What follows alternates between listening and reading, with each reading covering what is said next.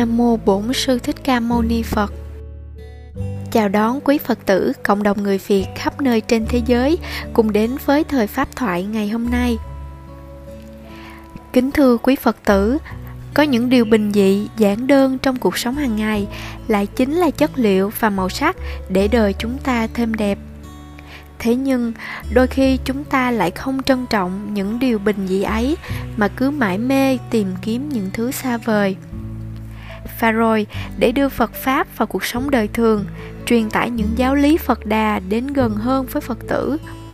Hôm nay, Thượng tọa Thích Pháp Hòa nhận lời mời của ni sư trụ trì chùa Linh Quang tại thành phố Abington, tiểu bang Massachusetts, Hoa Kỳ đã có buổi chia sẻ Phật Pháp với chủ đề Người có ba mắt.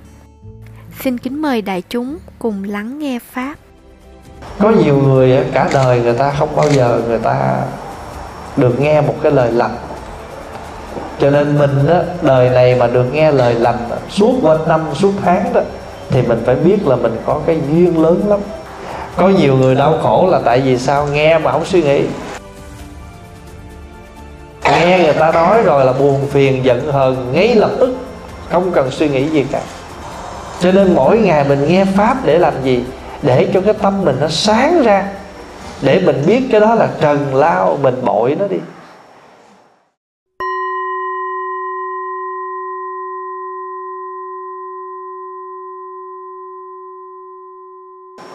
Ở trong à, ở trong à, Phật giáo đó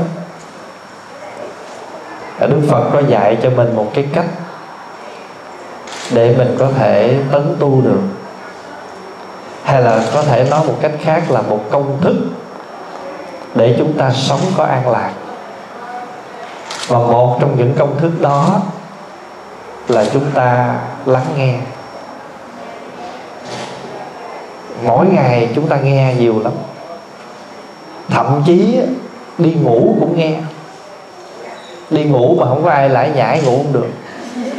Và gần đây là thầy pháp hòa bị lải nhải ban đêm để cho mình ngủ như vậy thì quý vị thấy ban ngày mình nghe. Ngày là mình nghe, ngủ dậy là phải mở. Có nhiều người sợ yên lặng. Bước vô xe là phải mở nhạc, mở gì đó lên cho nó có tiếng. Ở trong nhà là lúc nào cũng phải mở tivi. Nhưng mà ngày trước thì mình mở nhạc, mở phim. Bây giờ mình bắt đầu hiểu rồi thì mình mở gì? Mở thuyết pháp. Mình mở youtube lên. Mình nghe thuyết pháp và mình cảm thấy rằng á, nghe thuyết pháp giúp cho mình rất là nhiều trong vấn đề đời sống hàng ngày. Như vậy thì trong phật giáo nghe pháp là một phần quan trọng để tăng trưởng trí tuệ tăng trưởng hiểu biết. Cho nên có một cái quả vị tu chứng chúng ta gọi là quả thanh văn thanh văn là các vị này do nghe pháp mà được ngộ đạo. Có nhiều người cả đời người ta không bao giờ người ta được nghe một cái lời lành. Cho nên mình đó, đời này mà được nghe lời lành suốt quanh năm suốt tháng đó thì mình phải biết là mình có cái duyên lớn lắm. Tại vì có những người người ta nghe lời lành nhưng mà người ta, người ta không suy tư người ta không quán chiếu người ta không hiểu người ta không thấm thì cái lời lành đó cũng vô ích đối với họ. Còn mình là phật tử mà chúng ta nghe xong rồi chúng ta biết tư duy. À, cái cái công thức nghe là nghe rồi phải suy nghĩ. Đó là cái công thức. Có nhiều người đau khổ là tại vì sao nghe mà không suy nghĩ? Nghe người ta nói rồi là buồn phiền giận hờn ngay lập tức không cần suy nghĩ gì cả. Cho quý vị thấy trong kinh Phật nói mưa nó cũng có cái mưa nó rơi xuống nó làm cho lòng đất được mềm mại, thấm nhuần. Người phật tử phải nghe pháp, mà thấm pháp làm sao mà giống như là cái cái mảnh đất khô mà được nước nó tắm vậy? Nhiều khi cái tâm mình nó khô rang à nhưng mà nghe pháp riết, cái tâm nó thấm nhuần giống như là mình, cái miếng đất khô mà được nước vậy. Ví dụ như mình buồn người ta, buồn quanh năm suốt tháng, người đó làm chuyện gì đó, buồn hoài, không có không có vui được. Tự nhiên một ngày nọ đi ngang vô cái chùa đó, hay đi tới cái nhà nào đó, thấy một cái câu pháp để, đã biết đời vô thường, sao lại còn phiền não? Nghe câu đó xong cái, trời ơi hay quá. Bây giờ cái câu đó thấm. Tại sao tôi phiền não hoài? Lỡ tôi đứt gân máu tôi chết rồi tôi đọa lạc. Hay là bây giờ tôi hận với người đó tôi ghét cái người đó. Tôi chết một cái rồi là tôi với người đó gặp trở thành oan gia với nhau trong đời sau nữa. Thôi tôi không muốn chuyện nhỏ. Đời này chuyện nhỏ mà không tha được thì đời, sau thành chuyện lớn quý vị thấy không? Có nhiều khi người ta đánh lộn với nhau chỉ vì một câu nói rất bình thường. Mít lòng với nhau là có chuyện. Do một câu nói đơn giản thôi. Thế cho nên mình nghe một cái câu nói đó mà mình không có quán chiếu, thì cái câu nói đó có thể làm mình khổ. Mà nếu mà cái câu đó đó người ta nói khó nghe lắm, nhưng mình quán chiếu là à người ta cứ nói vậy thôi. Mình đâu có dính dáng gì tới câu nói đó đâu. Mà người con người của chúng ta sở dĩ khổ là tại vì chúng ta gì? Chúng ta bội giác hiệp trần nhiều quá. Thường thường cái tu của mình đó, tu làm sao mà để mỗi ngày á, là mình phải bội trần hiệp giác. Bội trần là gì? Tức là mình đẩy cái trần lao phiền não ra ngoài để mình phối hợp với cái giác ngộ. Còn mình tu làm sao giờ mình đi ngược? Mình sao? Bội giác hiệp trần. Cho nên mỗi ngày mình nghe pháp để làm gì? Để cho cái tâm mình nó sáng ra. Để mình biết cái đó là trần lao, mình bội nó đi. Cho nên chữ bội giống như người ta đẩy mình ra là kêu phản bội đó rồi cái người đó không còn trung thành với mình kêu bội bạc. Chữ bội là mình đẩy nó ra. Cho mình bây giờ mình phải bội trần. Xưa nay mình trung thành với trần cảnh lắm. Ờ, nói gì mình cũng nghe răm rắp vậy. Thì bội trần hiệp giác mà người mà bội trần hiệp giác là người sống an lạc. Cho nên cái cái công thức á, là một là nghe. Nghe hay lắm nghe để mà hiểu, nghe để cảm thông. Cảm thông cho người ta mà hiểu được người ta mà đồng thời gì nữa, phát triển được tuệ giác. Nhờ có tư duy. Quý vị biết là ngày xưa có nhiều người đọc phim ờ, đọc tây du ký đó. Ở đây có ai xem phim tây du ký đó? Rồi ông tề thiên ông lên trời ông muốn nghĩa là ông có cái chức gì trên trời. Tại ông thấy ai cũng có chức thôi ông có. Ông xin ngọc đế cho ông cái chức. Ngọc đế hỏi trong cõi trời này giờ còn cái job nào không? Nói dạ bây giờ hình như là các job có hết rồi mà còn có cái job giữ ngựa thiếu người. Job giữ ngựa nghe tiếng việt nghe giữ ngựa thấy thấy bèo quá phải không?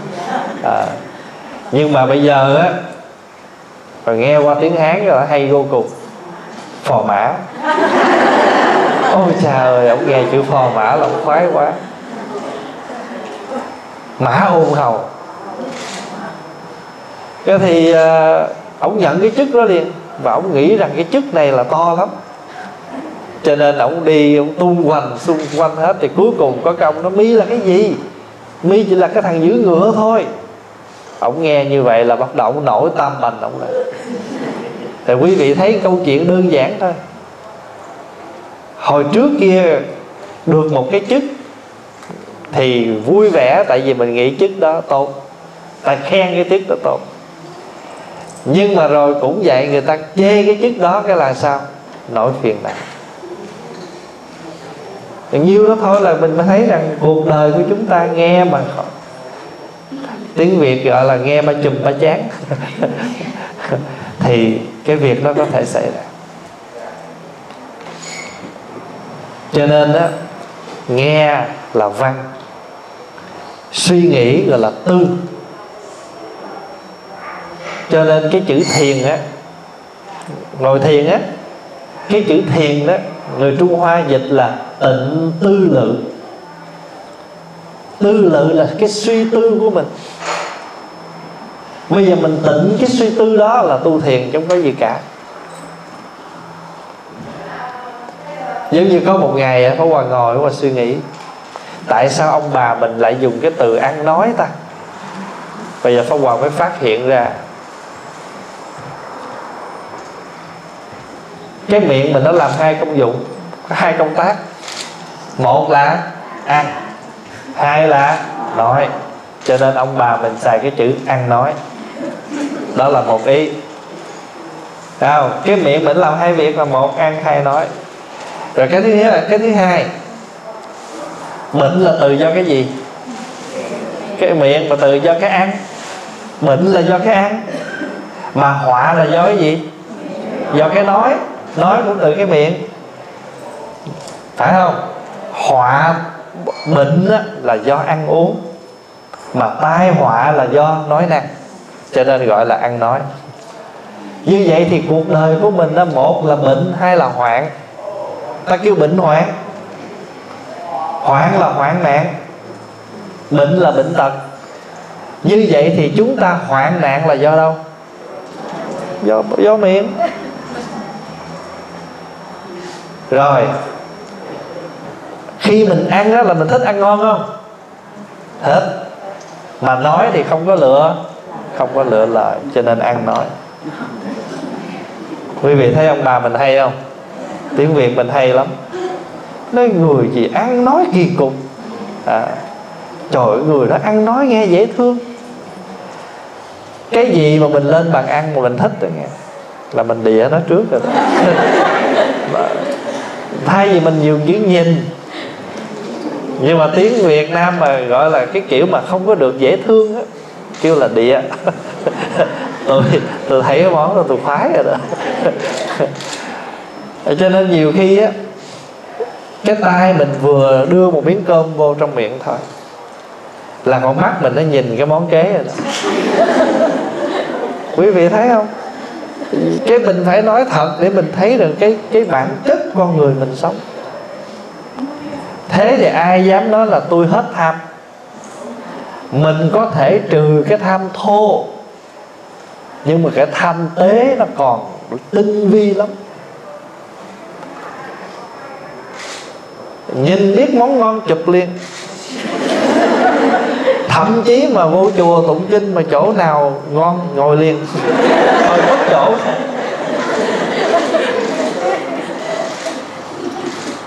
Thật ra cái đó không có gì tội lỗi cả.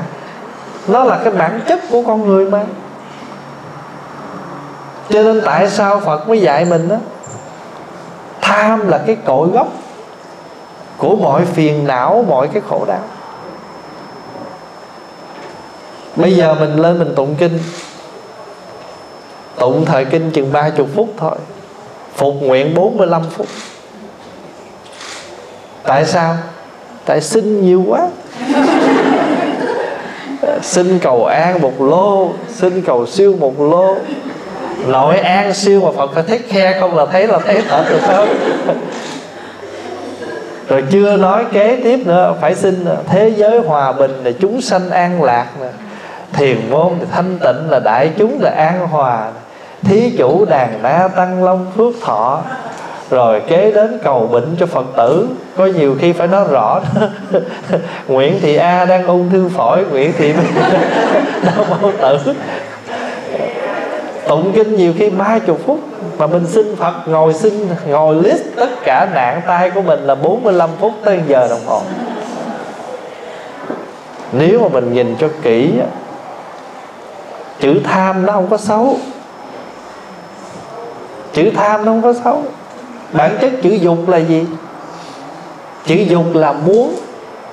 Có nhiều người người ta nghe chữ dục người ta thấy nặng nề không? Chữ dục nó, bản chất nghĩa của nó là muốn. Nhưng mà nếu chúng ta muốn hơn cái mình cần, cái đó mới tham đó. Chừng đó bắt đầu mới gọi tham. Chứ còn muốn không thể gọi là tham. Tôi khát nước qua tôi mua miếng nước. Tôi nói à, anh tham quá ông đâu. Trời ơi, ông cho tôi uống nước sao? Muốn uống nước, không gọi là tham nhưng mà uống ngon xong gom hai ba chai để dành.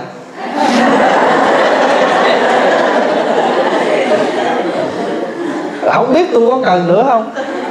Nhưng mà vô tôi thấy ngon quá, tôi lượm trước cái này rồi còn bào chữa là sao? Để dành lát uống. Hay cho người thân rồi người thân gặp cũng nghĩ giống mình. Cho nên cuối cùng hai bên gặp nhau đem ra, tôi có năm chai chị có năm chai thế là chúng ta có 10 chai tu mà mình thấy rõ được cái đó đó là thiền. Thiền nghĩa là khi mà chúng ta đủ cái tĩnh lặng chúng ta thấy những cái gì nó hiện khởi, sinh khởi trong tâm thức của mình. Ví dụ mình nghe chị kia tụng kinh ngày ba thời. Mình nói tụng ba thời ít quá, mình phải tụng hơn chị đó một thời để mình có cơ hội mình cho mọi người biết là mình tụng bốn thời. Thì cái thời bốn cái thời mà mình, cái thời thứ tư đó là thời gì? Thời danh lợi thật ra, mình phân tích để mình hiểu thôi. Để tu là mình phải thấy rõ những cái hiện khởi, những cái gì trong lòng mình. Cho nên, chữ dục không có tội. Dục nghĩa là muốn. Con người, bản chất con người sống là phải có cái muốn. Thí dụ như nó, tôi đói bụng quá, tôi muốn ăn. Đâu có gì tội đâu, muốn ăn mà tại đói bụng phải ăn chứ thì muốn ăn thì bây giờ hãy, người ta có cái gì mình ăn để để gọi là gì? Để mà no, khỏe sống. Không có tội. Đói bụng nhưng mà phải ăn gì vậy? Ăn cơm ờ, với lại đồ cũ thôi không ăn đâu. Thì bây giờ cái bắt đầu là mình rõ ràng là cái mình đói, mình cần ăn. Nhưng mình bị cái kia nó chi phối là ăn phải ăn ngon, ăn đồ mới chứ còn ăn đồ cũ mình không ăn. Ăn dở không ăn. Và khi mình không ăn được cái đồ cũ ăn đồ dở á, thì mình bản thân mình khổ là vì mình đói mình không có ăn. Và đồng thời mình cũng làm phiền cái người thân của mình là phải vì mình mà đi nấu thêm cái ngon cái giỏ cái mới. Cho nên cuộc sống nhiều khi nó hơi rắc rối chút chút mấy cái chỗ đó. Thí dụ như người ta nấu cho mình một lần nhưng mà nếu mà người ta nấu nhiều lần thì người ta bắt đầu sanh cái phiền. Nhưng mà cái phiền đó mà người ta nói ra thì có chuyện cho nên thôi ta nói mà chính cái người ta nín, người ta không nói ra thì người ta ôm ấp một cái phiền não không cần thiết do chúng ta vô tình trong cuộc sống chúng ta gây tạo. Cho nên đạo phật là tu tâm tu tâm nghĩa là mình có khả năng nhìn cái tâm mình, nhận ra cái tâm mình nó đang cái gì. Hay nói một cách khác là tu tâm là có khả năng nhận biết những gì đang xảy ra ngay trước mặt mình. Mình đang vui vẻ, gặp cái người nó bước vô, mình đổi sắc liền. Mình bỏ mình đi chỗ khác người khác ta có cặp mắt ta nhìn mà ta biết ngay. Anh đó chị đó có vấn đề với nhau rồi. Ta đi theo mình ta hỏi. Tại cái máu bà tám nó cũng có. Chị chị sao tôi thấy chị gặp người đó chị đổi? Chị giận đó mắt gì tôi giận đó mắt mình trợn lên. Cái cách nói của mình là ta hiểu rồi. Cho nên quý vị thấy cuộc sống của mình đó, đôi khi nó cứ lúc chút lúc chút vậy tự nhiên nó làm cho cuộc sống bất an. Cũng giống như là mình nấu món ăn vậy. Lẽ ra nó chỉ có ba món đường muối bột ngọt được rồi. Người đi ngang nói lạc quá, cho miếng muối. Người kêu vô nói mặn quá, cho miếng đường. Lát cái nồi đó không biết ra nồi gì. Tại vì người, mình không nêm được chính cái bản chất ăn của mình mà mình để cho người khác nêm giùm mình. Mà ta nêm giùm mình thì ta nêm sao đúng được? Cho nên cuộc đời của mình cũng vậy. Sở dĩ mà mình tu hoài nó cũng cà trầy cà trật là tại vì mình cứ để cho người khác. Chị tu về không đúng đâu, tu về đúng. Thí dụ như thường ngày mình niệm á, mình sức khỏe mình mình là cái hơi của mình nó ngắn. A di đà phật a di đà phật. Niệm vậy được rồi. Người khác vô nói niệm vậy không có đúng. Niệm phật mà niệm thiếu chữ nam mô là niệm thiếu phải thêm chữ nam mô nữa. Mình cái mình nói tại sao vậy? Nó ta nói niệm phật là phải đủ sáu chữ. Chị không nghe ta nói lục tự di đà mà. Niệm sáu chữ mới đúng chứ chị niệm a di đà phật vậy là niệm giống như tên của chị mình ta ngắt ngang người ta kêu chị chịu không? À, cũng có lý ha. Niệm cố gắng niệm nam mô di đà phật mà niệm xong mệt muốn chết. Tại mình dặn gân mình niệm theo cái người ta. Chứ thật ra chữ a di đà phật là cũng đã đủ. Chữ nam mô là mình thêm để làm cho cái câu đó chọn cái ý mình muốn và cung kính. Chữ nam mô nó không có, nó chỉ có nghĩa là kính lễ, kính lại, cung kính cái vị phật đó. Chứ còn tên của phật là phật a di đà. Thì mình thêm phật a di đà. Ví dụ mình niệm, a di đà phật là phật a di đà, phật a di đà nhưng mình thêm chữ nam mô là con xin kính lại phật a di đà bây giờ cái câu nam mô đó không cần cũng không sao. Giống như mình niệm nam mô thích ca mâu ni phật là đủ. Còn mình thêm chữ bổn sư là mình thêm. Tên của ngài không hề có hai chữ bổn sư. Vì cái chữ bổn sư nghĩa là mình thêm vô để nói rằng Phật Thích Ca Mâu Ni là thầy của con. Chữ bổn sư là thầy của con Thầy của tôi. My teacher. Cho mình niệm là Nam mô my teacher, Thích Ca Mâu Ni. Nam mô thầy con, Thích Ca Mâu Ni. Thì chữ bổn sư là mình thêm, Chứ còn nguyên thủy tên của Ngài Không hề có chữ bổn sư. Rồi bây giờ mình, bây giờ Phật A Di Đà là ngài chỉ có bốn chữ A Di Đà Phật. Nhưng mà tại vì mình muốn nói lên cái công hạnh của ngài. Cho nên phải theo cái gì? Đại từ, đại bi, tiếp dẫn đạo sư mới tới ai Di Đà Phật. cái người kia ta muốn nghe ông Phật này tên gì ta phải chờ mình tới Tây phương cực lạc thế giới đại từ đại bi tiếp dẫn đạo sư. Ai di đà phật ồ vậy hả? Cuối cùng ông có bốn chữ quý vị thấy không? Cho nên pháp hòa nói như vậy để cho chúng ta hiểu rằng nhiều khi trong cuộc sống của mình mình tu nhưng mình thiếu cái tư duy, thiếu cái quán chiếu. Mà chính vì mình thiếu tư duy quán chiếu cho nên mình dễ bị người khác lung lay, dễ bị ngoại cảnh làm cho mình lung lay. Cho nên nghe pháp, rất cần.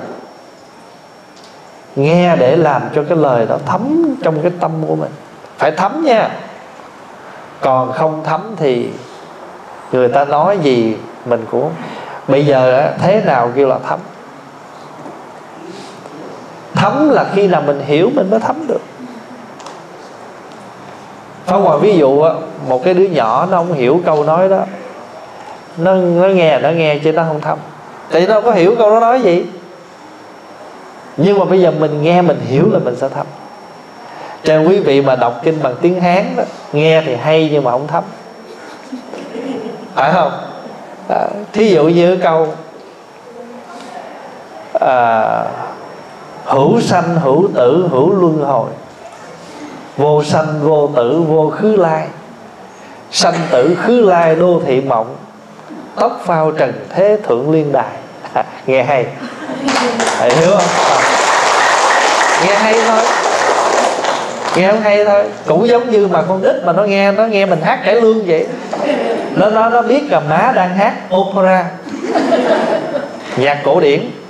Nhưng mà nó không hiểu. Nhưng mà mình là người Việt Nam, mình đã từng nghe cải lương, nghe tới đâu thấm tới đó nhưng bây giờ nếu mà cái bài nãy hòa đọc mình nghe tiếng hán rất hay không? Bây giờ mình không hiểu. Bây giờ nghe là tiếng việt mình sẽ hiểu. Có sanh, có tử, có luân hồi. Không sanh, không tử, không đến đi. Sanh tử đến đi chỉ là mộng. Vĩnh ly hay là viễn ly, sanh tử ở liên đài. Mình nghe cái mình hiểu. Mà hiểu rồi thấm cho nên nhiều khi trong cuộc đời mình nghe một câu nói nhớ hoài, nhớ tới giờ luôn. Nhưng mà mình không thấm cái câu đó rồi thì cái câu đó mà đa phần mấy câu vậy mình thấm ít lắm. Nhưng mà người ta nói móc một câu thấm dữ lắm. Rồi mình còn khoe nữa. Trời ơi, tôi mà, tôi có lỗ tai tôi nghe lắm, nó nói một, tôi hiểu mười mình hiểu nhưng mà hiểu để đau khổ thì hiểu để làm gì? Mình phân ra để rồi đau khổ thì hiểu để làm chi? Và tại sao những lời kinh của phật á, chúng ta phân ra chúng ta hiểu tới tận nguồn cội? Nó làm cho mình lợi lạc biết bao nhiêu mình không hiểu. Như vậy bây giờ mình biết cái gì gọi là bội trần hiệp giác chưa? Hay là thế nào gọi là bội giác hiệp trần không? Mình bội cái giác hiệp với cái trần ví dụ ngồi ăn, bữa ăn vậy nè, người ta nói một câu gì đó. Trời ơi, mình về mình giận cái người đó tới tới tới sau này luôn. Tôi mắc mớ gì nữa đó. Ra bữa ăn nó móc tôi. Mà không biết người ta có móc mình không? Nhiều khi ta nói vô tình ta nói ai đó hoặc ta móc người khác mà dính mình luôn. Cái đó gọi là mình bội giác mà hiệp hiệp trời cho nên chính vì vậy mình cứ sống hoài trong khổ đau phiền não. Rồi mình còn đi khoe với mọi người nữa. Tôi khùng, sao tôi biết nó nói bóc tôi? Trời đất ơi, nếu mà mình tỉnh thì mình đâu có nghe câu đó làm chi. Như vậy mình cũng giận mình luôn. Mình cũng giận mình. Ở đây quý vị có đọc, quý vị có từng nghe cuốn kinh gọi là kinh hiền ngu không? Có ai nghe cái bài cái cuốn kinh gọi là kinh hiền ngu chưa? À không biết thì hôm nào google. À, ta đã nói rồi mà trăm năm trong cõi người ta cái gì không biết thì tra google.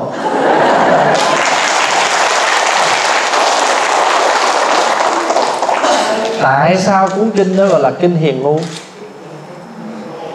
Bởi vì trong cuốn kinh đó có những câu chuyện nói về người hiền và người ngu.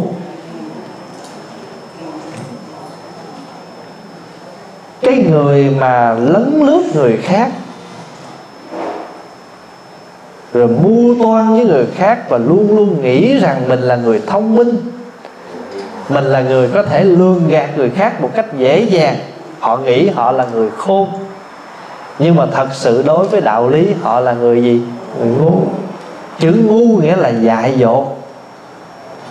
Còn cái người sống chân thật sống mà tâm tư mình hiền lành đối với cái người mà thông ngu ngô nữa cái anh anh ngu lắm nói đâu nghe đó à. Nhưng mà thật sự người đó là người hiền.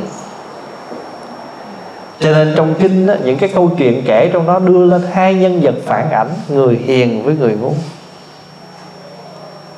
Quý vị đọc kinh nó hay lắm mà nguyên cuốn kinh đó là đức phật kể về cuộc đời của đức phật trong quá khứ. Tên đó là trong 12 bộ kinh đó thuộc về kinh bản sanh. Chúng ta thường gọi là kinh bổn sanh. Kinh phật có chia là 12 loại. Chia 12 loại. Mà những loại kinh nào mà Đức Phật kể về tiền thân của Phật, thì chúng ta gọi là bổn sanh loại kinh bổn sanh. Đức Phật nói về chính bản thân, cuộc đời của chính đời Ngài ở trong quá khứ. Còn khi nào mà Phật kể những câu chuyện các vị Bồ Tát tu làm sao làm sao kể về những vị Bồ Tát, các vị Thánh Tăng, cái đó gọi là bổn sự. Kinh đó thuộc về kinh bổn sự. Còn kinh Phật nói về cuộc đời, Phật là bổn sanh.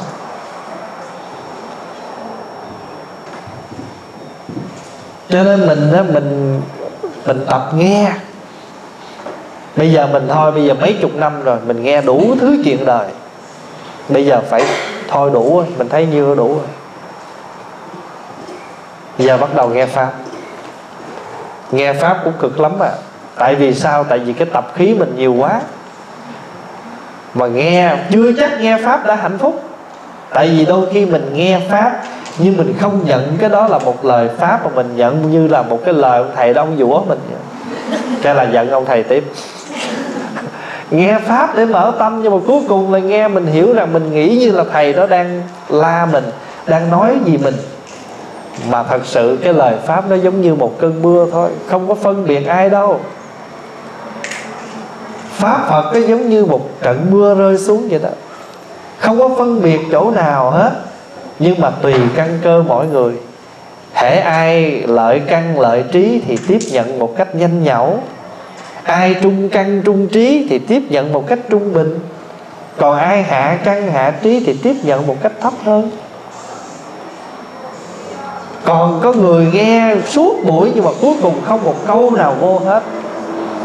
Cái đó gọi là vô căn, vô không có duyên cho nên căn cơ tiếp nhận ở trong phật giáo nó cũng ba căn. Lợi căn nè, trung căn nè, độn căn. Độn căn nghĩa là căn cơ thấp kém đần độn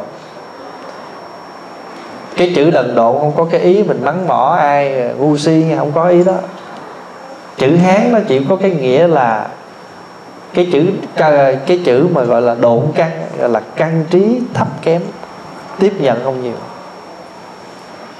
Còn trung căn á, là nghe hiểu nghe vậy thôi còn lợi căn ta nghe một câu là ta có thể hiểu xong cho có nhiều người nghe pháp á, hiểu một cách tin tưởng. Lý do Pháp Hòa nói dài như vậy đó. Bởi vì Pháp Hòa muốn giới thiệu với đại chúng một cái bản kinh một đoạn kinh trong kinh Đại Bát Niết Bàn. Đức Phật khuyến tấn mình nghe Pháp. Đây phải Hòa đọc cho đại chúng nghe đoạn kinh.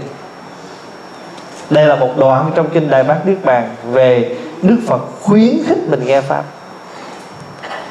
Thế nào là Bồ Tát nhờ nghe Pháp mà gần với Đại Niết Bàn? Tất cả chúng sanh do nghe Pháp mà có tính căn. Chữ căn nghĩa là gì? Là gốc rễ. Sở dĩ chúng ta ngày nay còn đi chùa, Còn học Phật là vì chúng ta có cái niềm tin Đối với Phật Pháp. Nhưng mà người ta mới, mình mới nghe người ta nói cái đó mới có tin thôi. Nhưng mà có tư duy, có quán chiếu thì bây giờ chữ tin này nó tăng lên một chút nữa, nó gọi là tính cho nên tin với tính nó khác. Chữ tin là tin người ta nói, nhưng mà chưa tư duy. Thí dụ như mình ta nói không ok, được rồi, bây giờ những gì anh nói tôi tin. Để tôi suy nghĩ chuyện này. Có nhiều khi mình nói câu là tôi tôi nghe, tôi tôi tin rồi đó, tạm tin rồi đó. Bây giờ tôi phải suy nghĩ, tôi theo dõi, tôi suy nghĩ rồi sau khi mình suy tư xong rồi bây giờ tính.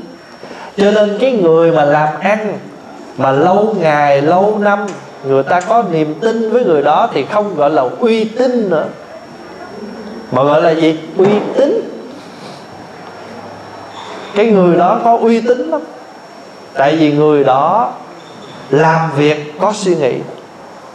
Và người ta nói về người này, người, khi người ta hợp tác với người này, người ta suy nghĩ kỹ lắm trước khi người ta hợp tác. Và sau nhiều lần hợp tác, người ta thấy kết quả và từ đó người đó gây một cái sự, cái niềm tin cho người khác. Và ở nơi người đó có cái chữ tính rất lớn. Ví dụ vậy. Thì đức phật nói là nghe pháp là tăng trưởng cái tính căn người tu mà không có tính sao tu? Giống như phật tử mà niệm phật muốn về cực lạc tây phương. muốn về cực lạc tây phương mà thiếu cái cái chữ tính là tin tưởng rằng có đức phật di đà. Hay là tin tưởng rằng mình có thể sanh về cõi an lạc. Tu mà không có tin mình tu có kết quả, cho nên mình tu lơ mơ lắm. Nói, trời ơi, tôi mà có kết quả gì? Tôi mong đời này tôi được đi chùa, Vậy là tôi vui rồi. Cho nên mình tu chập chờn lắm.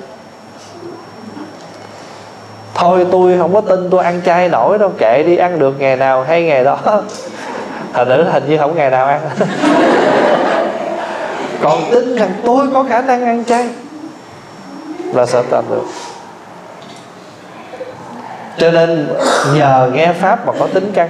Vì có tính căn nên thích thực hành bố thí trì giới nhẫn nhục, tinh tấn, thiền định, trí tuệ. Đức phật nói, vì có tính căn cho nên lục độ mới sanh được. Bây giờ pháp hòa ví dụ, nếu mình không có tính căn thì làm sao mình biết rằng giúp đỡ cho người thì người hết khổ đau mình có phước?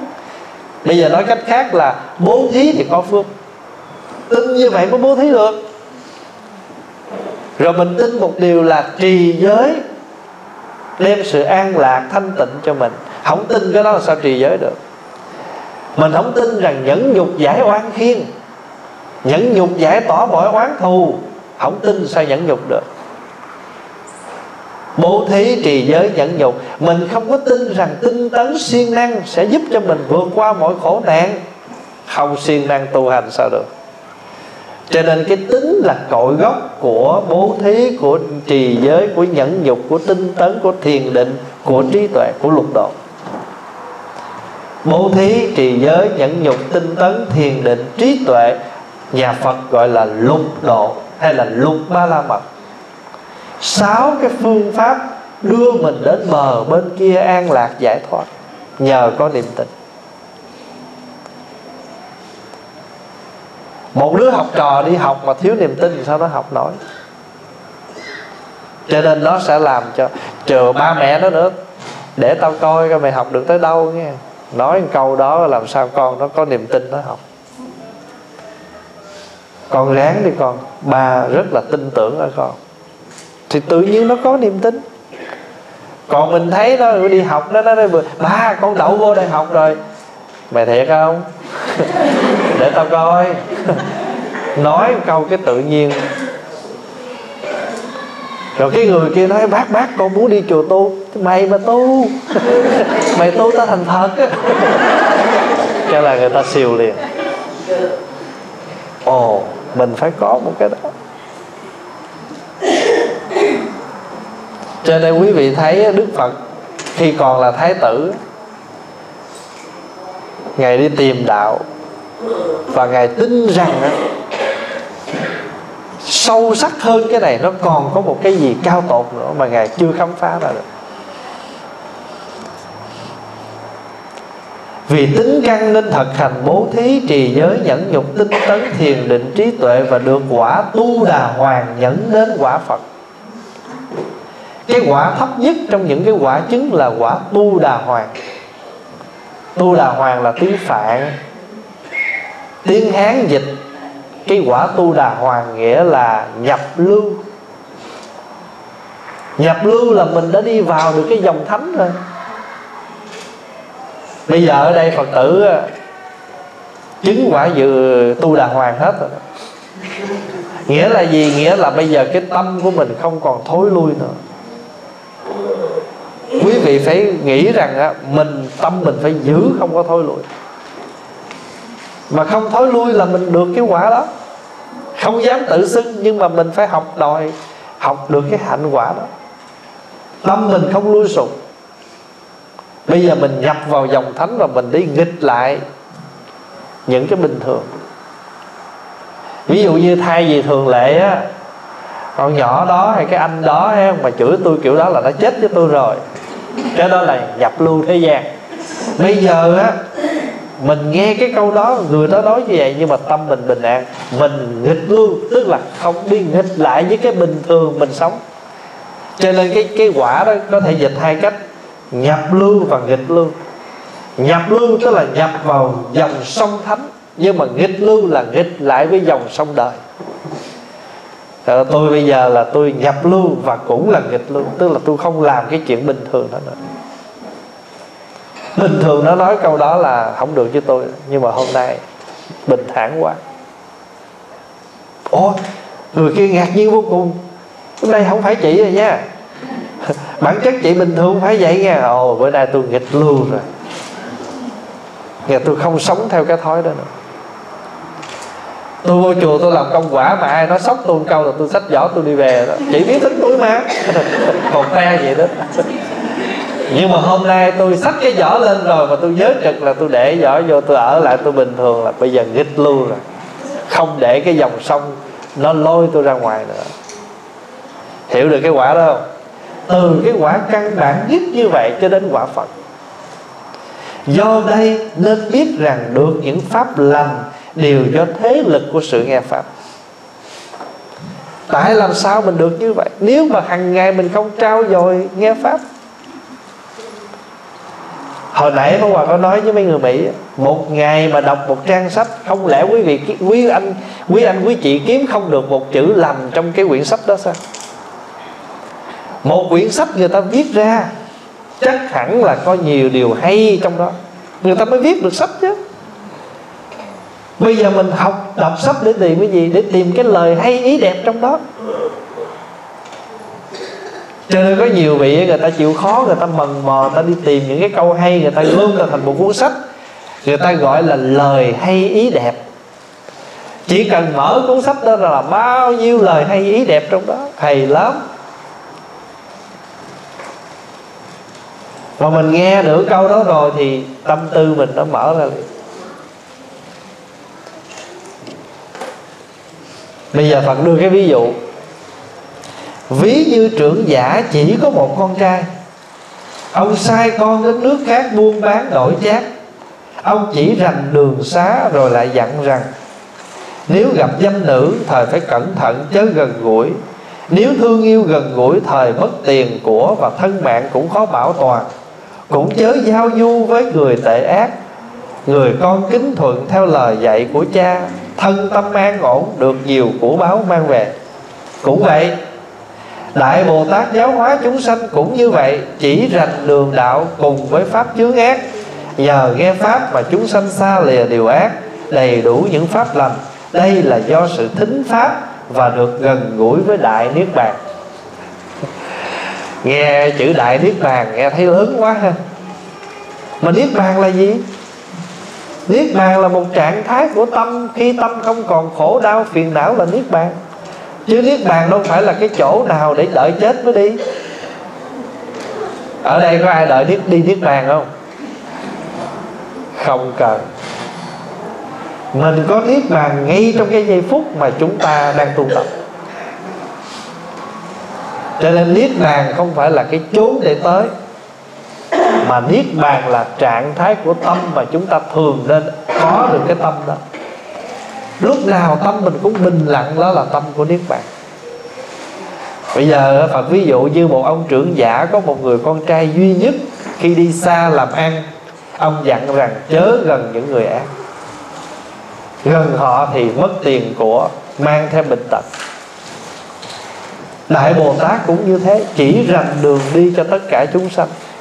Để chúng sanh xa lìa cái pháp ác, gần pháp lành và gần được đại niết bàn.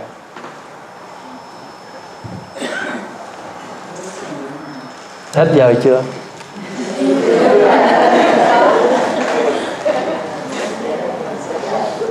Sợ đói bụng quá cái mất niết bàn.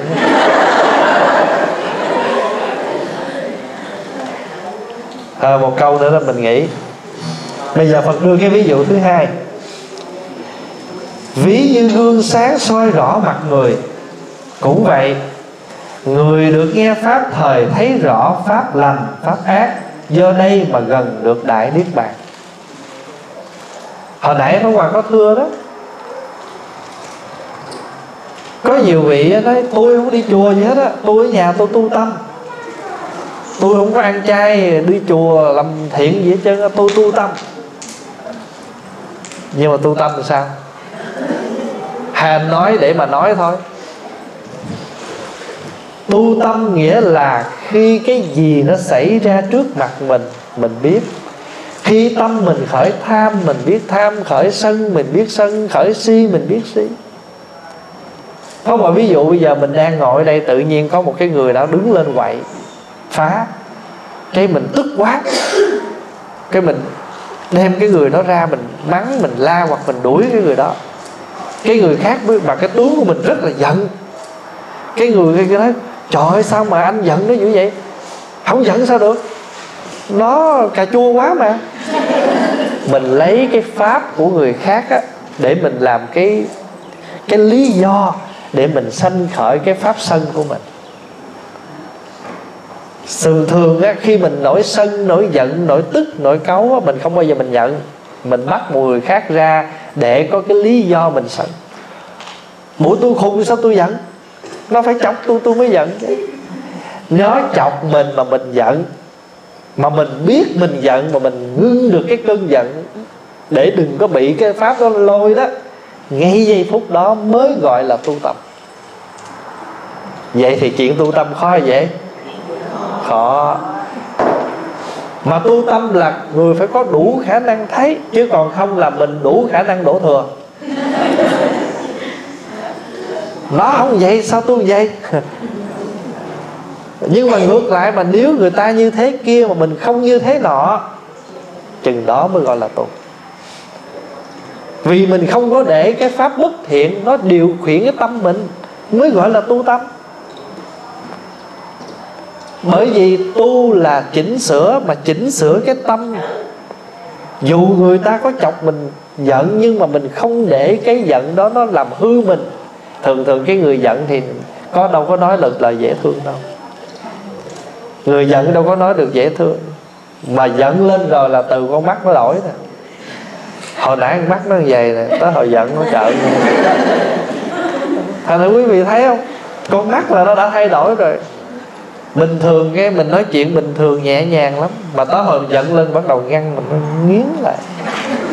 Không? nghiến răng, trợn mắt rồi bình thường nó dỗ, con khỏe không con? Mà tối hồi giận lên là vậy. Nó là từ cái tay chân nó cũng thay đổi, con mắt nó thay đổi, cái cách nói mình nó thay đổi. Bình thường đóng cửa nhẹ nhàng mà giận lên thì đóng cửa sao? Cái rầm bình thường để cái chén cơm xuống nhẹ nhàng mà tới hồi mà giận lên là dằn cái chén xuống. Thái độ thay đổi hết. Cho nên khi mà cái thái độ ta thay đổi là người ta mình lộ được cái, cho người ta thấy được cái giận của mình rồi bắt đầu nó đấy bình thường tôi đâu phải vậy. Tại nó chọc tôi tôi mới như vậy. Mà hãy mà người ta chọc mình mình như vậy thì chưa chưa có khả năng tu tập. Đạo phật là giúp cho mình trở về cái tâm để nhận cái đó. Như vậy là tu tâm là đạo phật đạo phật là tu tâm còn anh là nó tu ở đâu hết? Tu tu tâm. Vậy anh nhận cái đạo phật rồi đó nhưng mà có điều là anh chỉ nhận mà không biết tu. Giống như giao tranh chiếc xe, hư. Hỏi biết sửa không? Dạ biết sửa. Hỏi hư sao sửa? Dạ tôi đâu biết. Tôi nhận sửa xe, nhưng tôi không biết xe hư gì để sửa. Giống như có nhiều người ấy, đưa, hỏi biết nấu ăn không? Đưa đây tôi nấu cho phụ trong món. Dạ con sẽ nấu một món tới hồi đưa ra, không biết nấu gì hết. Nhận nhưng mà không làm. Thì cũng như vậy, mình mình nhận là mình tu tâm, nhưng mình chưa hề chỉnh tâm mình một chút nào hết. Không, mà ví dụ nha, đi ra chợ mua một cái món hàng, đi ra cái người tính tiền, tính lộn, đi về khoái quá trời luôn. Chị thấy không? Mua đồ cho chùa phật độ nè trời ơi, phật nào độ mấy chuyện đó? Đổ độ chuyện vậy. Cái món đó 10 đồng, mà ra tính có hai đồng à. Cái cô tính tiền đó cổ làm mất thất thoát của cái công ty của cổ 8 đồng bạc. Biết đâu chừng người ta người ta tìm ra được cổ chính là cái người tính tiền, hỏng chừng người ta đuổi việc cổ luôn, hoặc là bắt cổ bù. Mình vui trong cái khổ của người khác. Mình đi đánh bài mình ăn. Mừng quá trời luôn. Trời ơi, hay thiệt đó nghe. Tôi muốn đi à, cứu lục ở Houston đó. Tự nhiên thắng được 300 bởi Phật độ ha họ không có rảnh đâu mà vô đó độ. Mà mình ăn được 300 là người khác cũng phải thua. Dữ lắm, mình mới có dư 300 mình thắng. Cho nên nó có chánh niệm về cái vui có nhiều người nói, vui biết mình vui, giận biết mình giận, buồn biết mình buồn. Là chánh niệm chứ gì? Là tu cái gì? Nhưng mà nếu mà mình vui trên cái đau khổ của người khác, mà mình có chánh niệm về cái niềm vui đó không? Cho nên vui là một phần chánh niệm, nhưng mà vui cái gì? Vui pháp lành hay vui pháp bất lành? Vui pháp lành hay vui pháp pháp ác? Mà vui với cái pháp ác thì cái đó chưa thật sự là trọn vẹn cái vui. Cho nên mình lấn lướt người ta, mình thắng, mình hả hê. Cái đó là mình vui đó. Nhưng mà nếu mình có chánh niệm là cái hả hê, cái vui vẻ này của mình là do cái gì mà được? Do lấn lướt và do người khác phải chịu lép, chịu lỗ để mình được cái phần này. Cho nên cái chánh niệm của nhà Phật nó hay vậy đó mình vui mà vui vui đó trên cái khổ của người khác thì cái vui đó chưa gọi là vui thiện. Cho nên ở đây như một người soi rõ thấy mặt người người nghe pháp thấy rõ pháp lành, pháp ác, cho mình thấy rõ tất cả những cái gì nó sinh khởi trong tâm mình.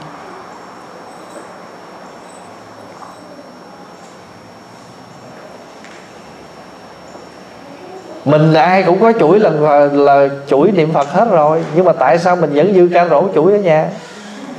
Những sâu chuỗi dư là tại vì vì, vì cái gì? Cái ham chuỗi này đẹp nè chuỗi này nhẹ tay nè. Có đôi sâu chuỗi mình có rất là đẹp tại vì nó nhẹ. Nhưng mà có những sâu chuỗi á phải rất là nặng tại vì nó đá thiệt. Đá thiệt mới đồ nặng nha. Nặng là kêu đá quý lắm mà có những món cầm lên nặng kịch không chịu tại vì mã não là phải thật là nhẹ mới kêu là mã não mới gọi là hổ phách. À. cho nên cái sâu chuỗi để lần niệm phật rồi rốt cuộc á, mình không phải niệm phật mà mình niệm gì? Niệm chuỗi cầm sâu chuỗi cho đẹp để niệm. Niệm phật để tịnh cái tâm rốt cuộc không để không không vì niệm phật tịnh tâm mà vì niệm phật để xá lợi. Mai mốt chết để lạng rổ xá lợi vậy rốt cuộc mình niệm xá lợi không phải niệm phật. Cho tâm mà không thấy rõ những cái đó đó. Tu thì cũng có tu nhưng mà an lạc chưa có bao nhiêu hết. Chứ không có đại niết bàn. Phật đó mà nghe pháp mà thấm là gần đại niết bàn. Đại niết bàn là khi tâm của mình nhận biết cái này không cần giữ, xả cho nên cái chữ xả đó, từ bi hỷ xả đó, có nhiều người ờ, giận cả cục xong rồi người khác mới tới khuyên, chị ơi, thôi, từ bi hỷ xả đi, chị ơi. Tại ôm đừng có dục. Còn chữ xả mà đúng nghĩa của nó là vậy nè? Đúng nghĩa của chữ xả là khi cái điều đó nó vừa đến, chúng ta không hề tiếp nhận nó. Đợi ta ôm rồi mới xả đó, thì cũng được, nhưng mà nó cực còn khi mà nó vừa tới, mình biết cái này không thiệt rồi, bỏ liền là không có gì hết. Cũng giống như là quý vị đi mua đồ mà nhận cầm cái này lên mình ta nói giá đó cầm là, ôi, đồ giả, ai đi mua giá này? Bỏ xuống, không tiếc, không gì hết trơn á. Nhưng mà mình cầm cái đó lên biết đồ thiệt rồi hen. Bây giờ muốn ép giá nó một chút, trả xong nó không đê, nó không bán. Đi mà cũng hơi tiếc tiếc, quay lại. Thôi giờ tôi thêm 5 đồng được không? Là người ta biết rồi, ta biết là mình mình biết mặt hàng rồi, mình cầm lên biết mặt hàng rồi. Mà mình không nở mình muốn mua lắm mà còn kèo này cái giá đó. cho nên khi mình biết là đồ giả rồi, mình quay lưng đi không hối tiếc, thì ngay đó là đã xả. Cho nên khi mà mình dính rồi mình mới xả thì cũng được, chứ không phải không. Nhưng mà nếu mà mình tu mà mình có cái tuệ giác chút xíu đó cái gì mình biết nó không cần thiết xả liền được là nó khỏe cái đó. Còn cái nào lỡ ôm rồi thì phải kiếm cách xả. Cho nên cái gì mà, cái gì quý vị biết không? Khi mình chưa có nó, mình buông nó dễ. Mà có nó rồi muốn bỏ là cả vấn đề. Không, mà ví dụ, nhà mình trống không có cái tủ, mua để gì cũng được. Mà mua cái tủ mà để vô rồi, mà muốn mai mốt mà muốn đổi tủ khác thì phải tính gì đây? Sau khi này ra nè giờ cho ai để lấy cái tủ này nè. Quý vị thấy rõ ràng trong cuộc sống là vậy. Nhà trống trơn là khỏe, muốn để gì cũng được. Mà nhớ suy nghĩ kỹ trước khi để. Mà cái gì cũng ôm vô rồi á, tới hồi muốn bỏ đó, khó, phải suy nghĩ một là kiếm người cho. Cho mà ta nói nhà tôi ở xa quá tôi chở không được. Thôi để tôi kiếm xe tôi chở giùm. Phải đi kiếm xe. Vân vân, cho nên nó rắc rối chỗ đó thôi bây giờ mình nói tới hai đoạn đó là chiều nay mình học tiếp là bài kinh này ha. Lúc chút xíu Phật ví dụ vài cái. Đoạn kinh này nó nằm trong một bộ kinh rất là dài. Pháp Hòa chỉ trích một đoạn về cái đoạn mà Đức Phật dạy mình nghe Pháp.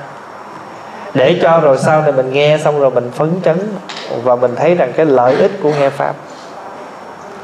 Chúc đại chúng có một ngày tu an lạc.